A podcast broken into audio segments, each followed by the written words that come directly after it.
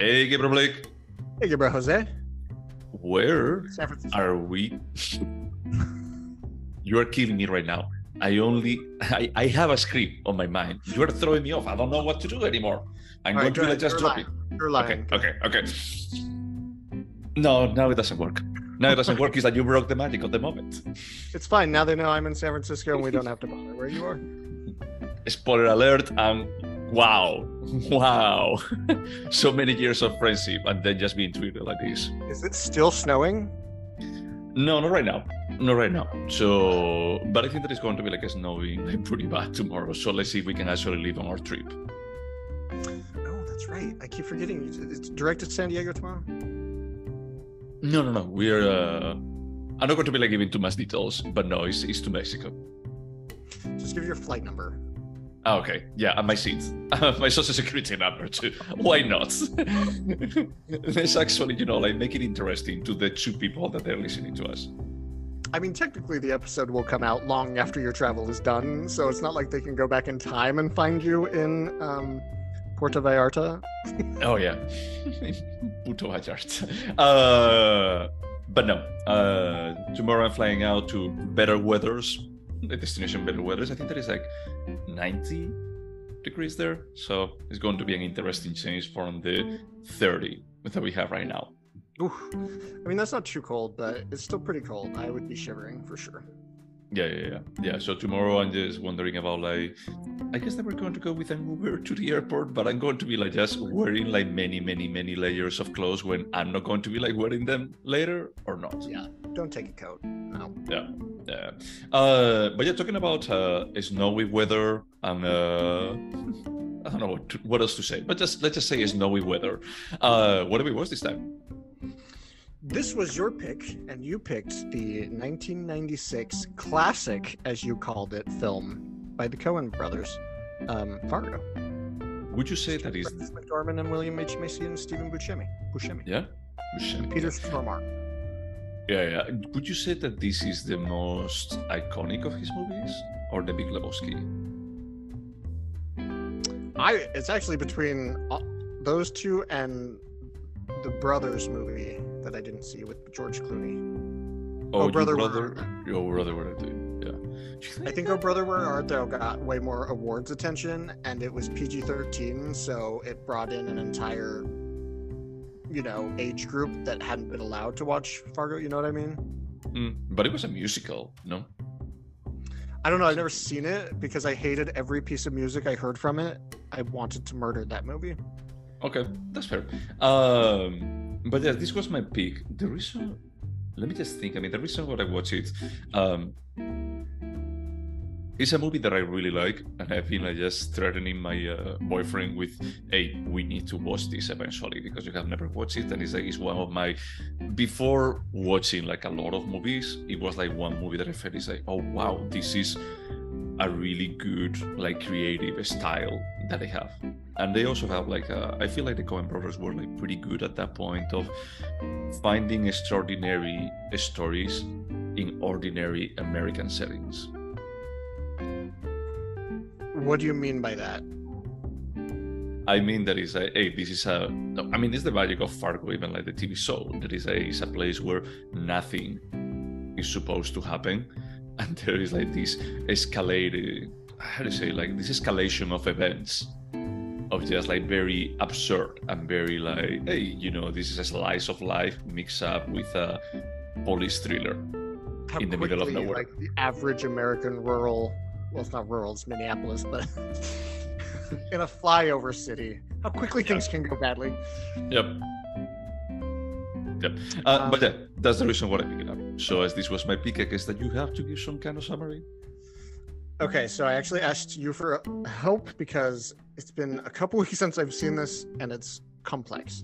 Okay. But quick question, just a little piece of trivia. Can you name who is listed as director on this film?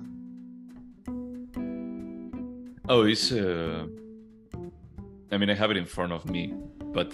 So you know? It's Joel, no? I thought both of them directed it.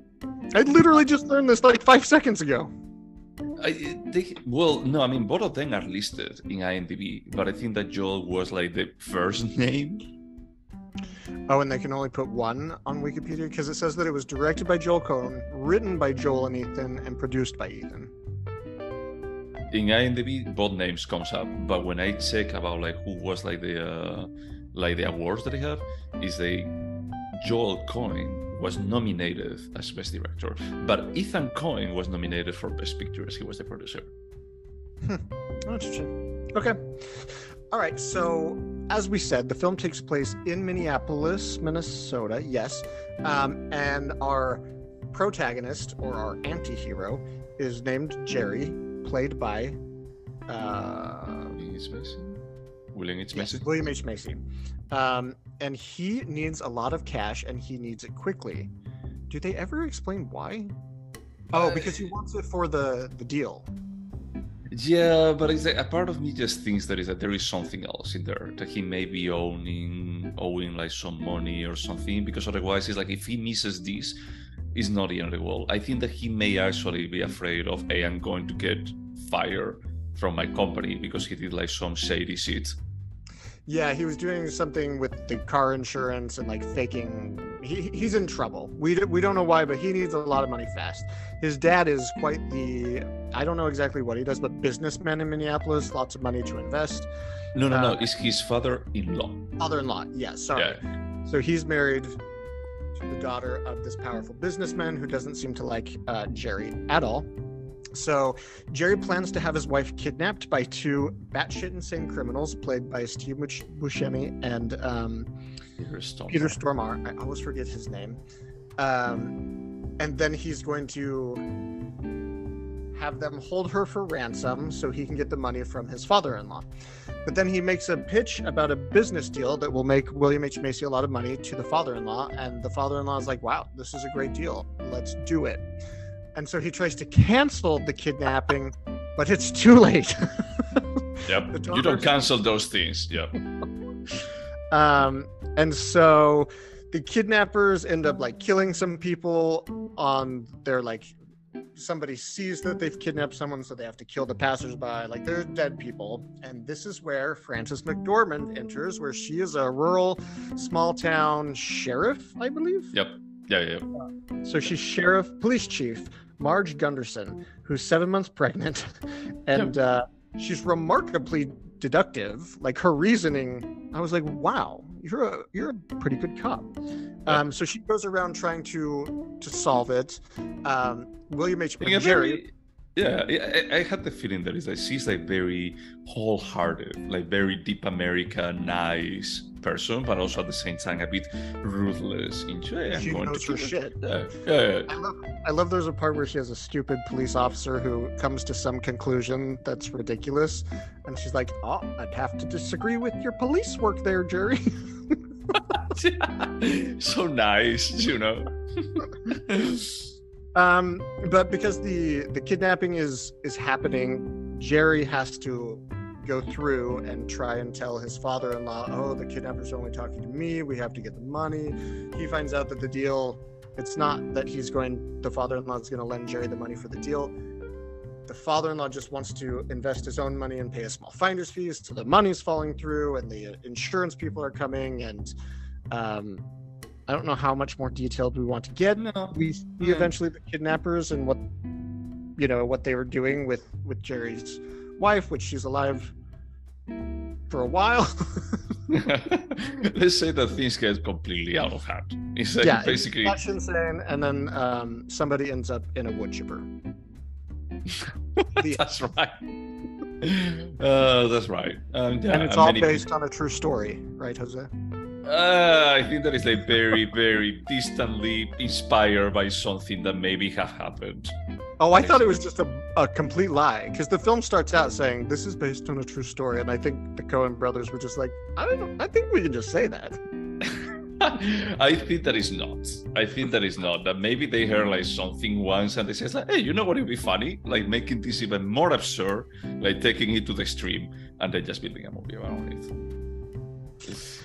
So, I mean, ultimately, the number of the main cast dies, and But Marge ends up solving her case, and she goes home to her husband, who we find out just had a painting of his chosen for a 3-cent stamp, and it ends. Yeah, and that's it. I like the relationship of Francis McDormand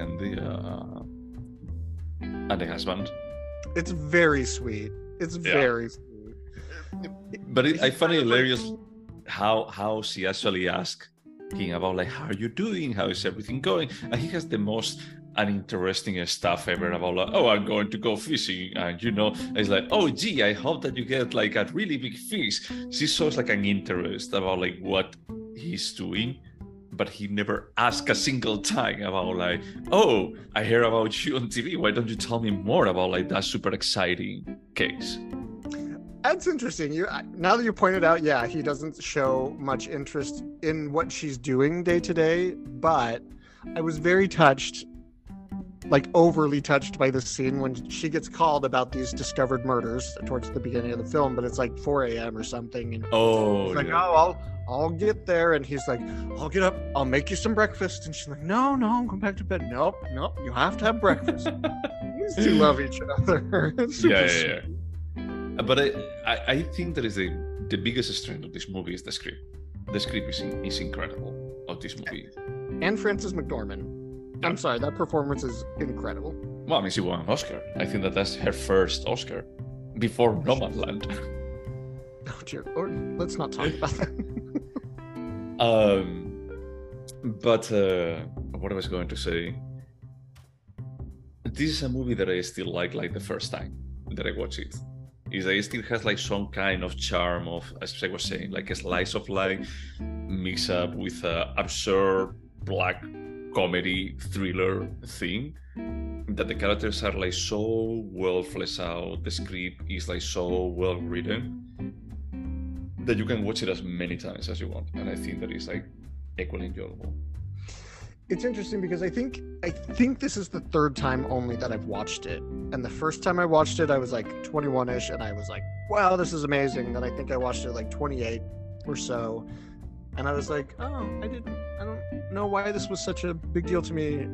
I was like, it's fine. But then this time I was like, this is a fucking good movie. Yep. It's like really, really good. Yep. And if you think about it, it's almost 30 years old. That's pretty crazy. Yep. It's insane that this was released when I was pretty young, you know.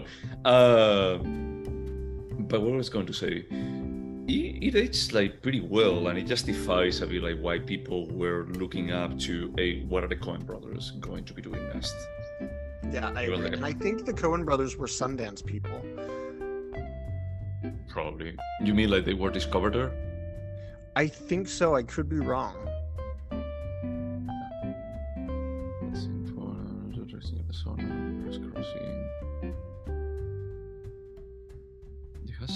Yeah, in 1985, they premiered their first film. 1985, Blood Simple? Oh, okay.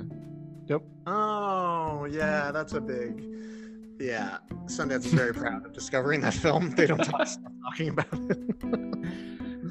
it. Raising Arizona with Nicolas Cage, no? Yeah. We should watch that. I don't know. I watched it a couple of times when I was little, and I was like... No, it doesn't have like the level of, I don't know, grounded in reality. I think that is like it's way too absurd for me. I just see it as like if everything is yin and yang, right? Then like Raising Arizona is the yin to the David Lynch film with Nicolas Cage. No, dude, like, no. Wild at Heart. Yes, Wild at Heart. No. It's like the good and evil side of the same coin. Oh, and bottle the size with Nicolas Cage. That part, I buy it. Yeah, but then they got to... I mean, No Country for Old Men is good. Burn After Reading, I still like it. Did you watch Inside Llewyn Davis? Nope, that was the film of theirs that I never watched anything by them again, unless A Perfect Man or A Serious Man. Yeah, I did watch A Serious Man, and I was blown away by that film. I never watched it. It's like one of those that I maybe have watched like 5 minutes and I was, oh, I just watch it next week. Yeah, it was. I remember that being really good. Yeah. But yeah, I had a feeling that since, I mean, I'm checking, and since 2018, they haven't done anything together. Is that they actually have? They've done directing projects apart. Yes.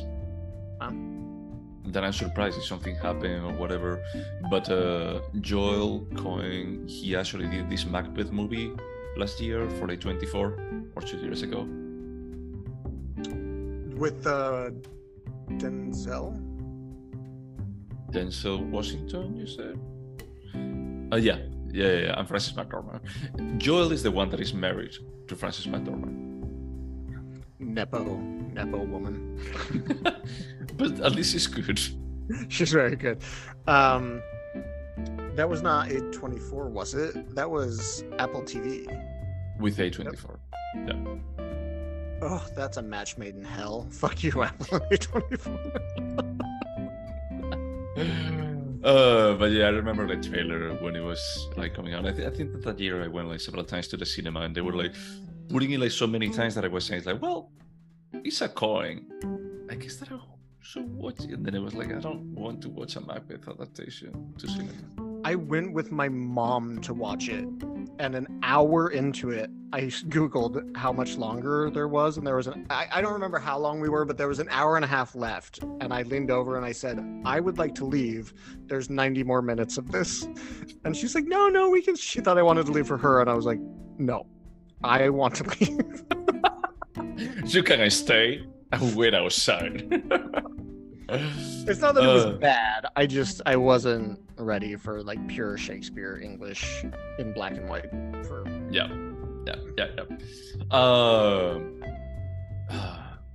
But yeah, going back to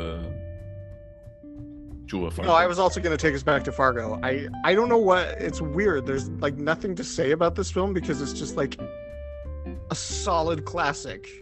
Yep. It's great. It's fun to watch. It's good filmmaking. Everything about it is good, and I like it. Yep.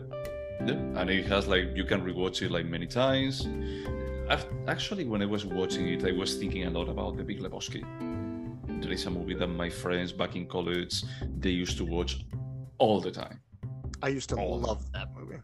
Yeah. I will say that like. I love that this, even though this is a black comedy, and it's pretty black in some spots, it's laugh out loud funny. Like, every time I watch it, I laugh out loud, which is pretty uncommon for any film for me, and I like that. Oh, sure. Should we go by the questions? Yes. Would you watch it again? Yes. When?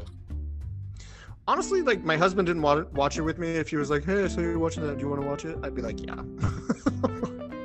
Yeah, for me, it's like if I go, somewhere and they're like watching it, I will be like, damn, yeah, I want to watch it again in 2 weeks. Yeah, same here. Yeah. Would you recommend it? Yes, and probably to anyone. Even though there is a wood chipper, there's nothing too graphic about anything in this film. Yeah, I mean, there are like some shootings, there are like some dead, but there was never like too much blood or graphic. I mean, we see like someone like running away and how they shoot him, But beyond that, it's more about like for just giving you. This is not like what's it called? No Country for Old Men. I think that No Country for Old Men is like way more graphic. Yeah, they wanted to shock you, and This doesn't shock you with their visual violence or graphicness. Yeah, I think that is more the shock from they're in the middle of nowhere in a place that. You wouldn't expect this happening, like this burst of violence, and it's like it's so absurd, as you were saying, like the wood chipper part is that you're horrified, but also at the same time, like giggling, like the 7-month pregnant Francis McDormand. It's like, hey, like Peter Stormare. I love when she plays the cat, but yeah. And police. It's like he's not under the neighbor, complaining about the noise. Stop. Would you remember it? Yeah, I think so. Not like 100%, but the major plot points, yeah. Yeah. There were like some stuff that I have forgotten. Is like when it happened like in front of me again, I was like, oh, that's right, that's what it was going to be like happening here. But overall, it's like a pretty memorable, like the general story about like, hey, this is a kidnap that it goes terribly wrong. Terrible on every single level. Is there anything artistic about it? Yeah, I mean, yes, there's a lot. I think the direction is very solid. The writing's excellent. The performances, yeah. For me, the script is sublime in its simplicity and complexity at the same time. You know, it tries to be entertaining and it succeeds on that. And as you said, it's like the acting like sells properly from everyone, even like the hookers. When they're being interviewed, everyone that is on the movie it does an incredible job. Like everyone is like really, really inspired. Is it a timeless piece? Now yes. That it's almost 30 years old. Yeah, completely. Yes. Yeah, I would say that if they had technology, maybe some stuff would have changed. Like, hey, they have phone, they can call them, but probably you can just like work around that.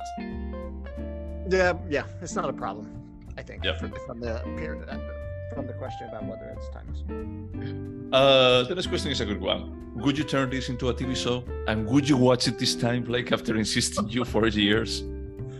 Honestly, if I just looked...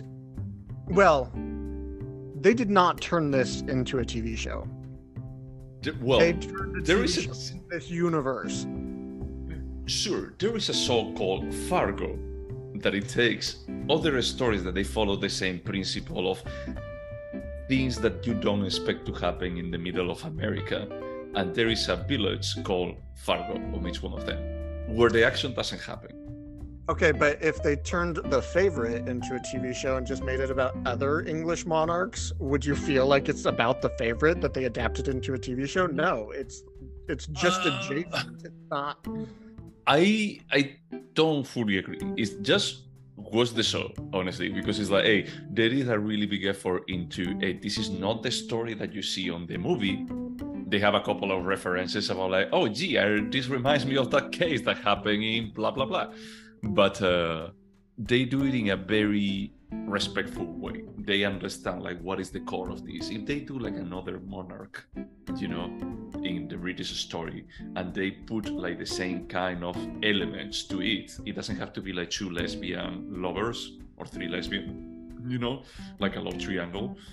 But as long as it actually have a bit more of like the spirit behind, I'm absolutely down. I wish that they were more like inspired by instead of the same story.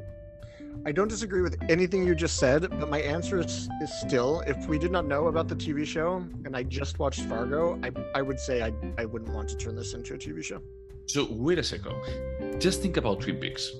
Twin Peaks is another show that is like, hey, it's an ordinary place, the Pacific Northwest, a small village where nothing supposedly happens. And then you start like pulling from the thread and you unravel like a lot of weird stuff in there. Don't you think that format works pretty well? I mean, yeah, but I like the scope of what we saw. I like the scope of what we saw specifically into Marge Gunderson's life. We didn't see any more or less than like 2 or 3 days. And you're right, we never saw hit the husband show interest, but it ended so sweetly and perfectly in that conversation in bed. Like, I just feel like it would ruin something that I feel is... Now, I'm not going to give this a 10, but this is such a perfect experience for me. I don't know that I would risk expanding that out. Oh, and Lynch has a lot of ideas for all of his characters that he has to edit out. I don't know that the Coen brothers were like thinking everything they're doing is in the same universe.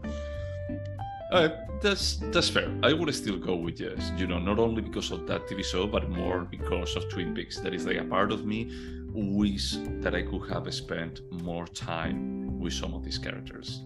Imagine like those TV shows that they have like a breather episode that is like, hey, the story doesn't progress that much, and that story is like One Day with Francis McDormand has one.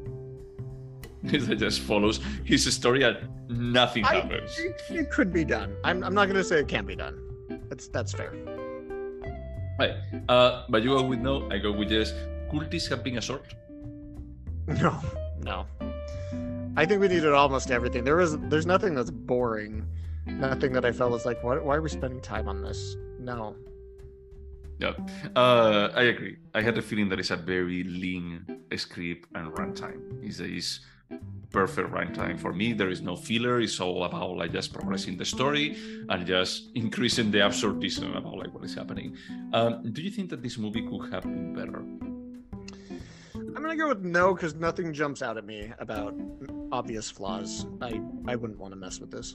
Yeah, the same for me. For me, it's a movie that there is no glaring problems.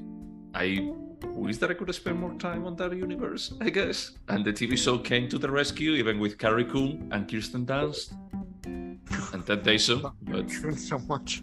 Yeah, I really like it. So should we score this? This was my pick. So you have to score first. I do have to score first, and now I'm torn because I want to give it an 8.5, but I feel like it's a little better, or not quite as good as Anatomy of a Fall. You think that this is worse than Anatomy of a Fall? It's not worse. Worse is not an adjective that I would use. I do think Anatomy of a Fall as good. Is a little more elevated. That's not what I'm saying. Okay. So I'm going to give it an 8.25. Okay. For me, this is a 9. Oh, wow. Yeah. For me, this is... As we were discussing about Anatomy of a Fall, I was saying that is they are like small things that I could change. On this one, it's like so enjoyable. I watched this movie so many times and I still have like the same enjoyment. Like watching it, it doesn't feel work. It's like it tries to just make me laugh. It succeeds every single time. That's the bar of a 9. It makes me laugh every time. Making me laugh every single time. No, so you give happy endings. No. Depending on the episode. But I watched this movie like probably 25 years ago or 28, whatever, like after it was released. And I loved it. And it's like nowadays, I still feel like this is completely timeless. It's like how it was done, how the script works. Is that I wouldn't change anything. For me, this is like a reference movie. That is, like if I were to do like a list of top 100, I would never forget about Fargo. I would forget about Anatomy of a Fall. I'm setting the Google reminder 1 year from now. That's absolutely fair. But I'm not saying about like doing it a year from now. It's like if someone just puts me like the work of 100 movies, probably I could go to this list, you know. Yeah. Now we have like some reference, but if I didn't have it, it's like Fargo definitely would be there. Because for me, it's like a, how do you say, like a round movie? Like pretty well-rounded movie. Yeah. But I mean, I feel like you're saying on your list of most enjoyable movies, which is not the same as the list of the best movies, because there are bad movies that are very enjoyable that I watch all the time. So I just want to be very clear. No. I say best films anyone has ever made, Fargo's going to be on there. In my top 100, yes, it would be. Okay, all right. I just wanted to be sure we had the same definition. Yeah. I mean, it's also enjoyable. If I have a list of top 100 enjoyable movies, probably would be there. The problem is, like, at that point, I would go to the bottom of the barrel. There would be, like, 90 So Girls level kind of movies before I get to something like Fargo. Okay. You know, because I love, like, very terrible movies. But this, I think, that is a good, enjoyable movie. I agree. This is as entertaining as Showgirls, but better. Wow. Okay. So as we have a bit of a mix-up between the movies, I'm going to be like picking up. I don't know. It already a thing that is like your dog already knows what is coming. He's knows what is coming. But yes, we actually watched a couple of thrillers. I suggested to actually continue on the thriller story and Mario's like discovering all of their dirty secrets. And we're going to be watching Gone Girl by David Fincher. I don't know why. It's just fun. As I told you when we were recording, I'm looking forward to watching Gone Girl again. I love David Fincher. I just feel like this is the weirdest pick you've ever done. and I love it. I think it's great. I'm surprised that you say that, dude. It's like I don't know why. I can't explain it, but I think that I only score a movie a thing or two movies a thing. And one more thing, it was from David Fincher. You know that I love David Fincher. Yeah, I know, but I'm sorry. If somebody told me, hey, today Jose's going to pick a movie starring Ben Affleck. Ben Affleck, okay. Patrick Burks, and you're going to be excited. I'd be like, what? What is happening? To be completely fair, I have forgotten that Neil Patrick Harris was on it until you brought it up. Well, you'll be reminded when you watch the film. He plays a very straight man. And he fails a bit. Just like on How I Met Your Mother. He looks more straight on How I Met Your Mother. But I've never believed a man loves boobs less than someone who talks about boobs like Barney Stinson. It's like there's no real longing for boobs there. That's hilarious. Let's just say, like the rest of the comments, okay, about Barney and Penny, for the first episode, and Batman. So we not to do such big things. Yeah, I'm already regretting picking it up. But yeah, man, anything else to say about Fargo? No, great film. Yeah. And to everyone else out there, thank you so much for putting up with us. Get your vaccines. Okay, bye.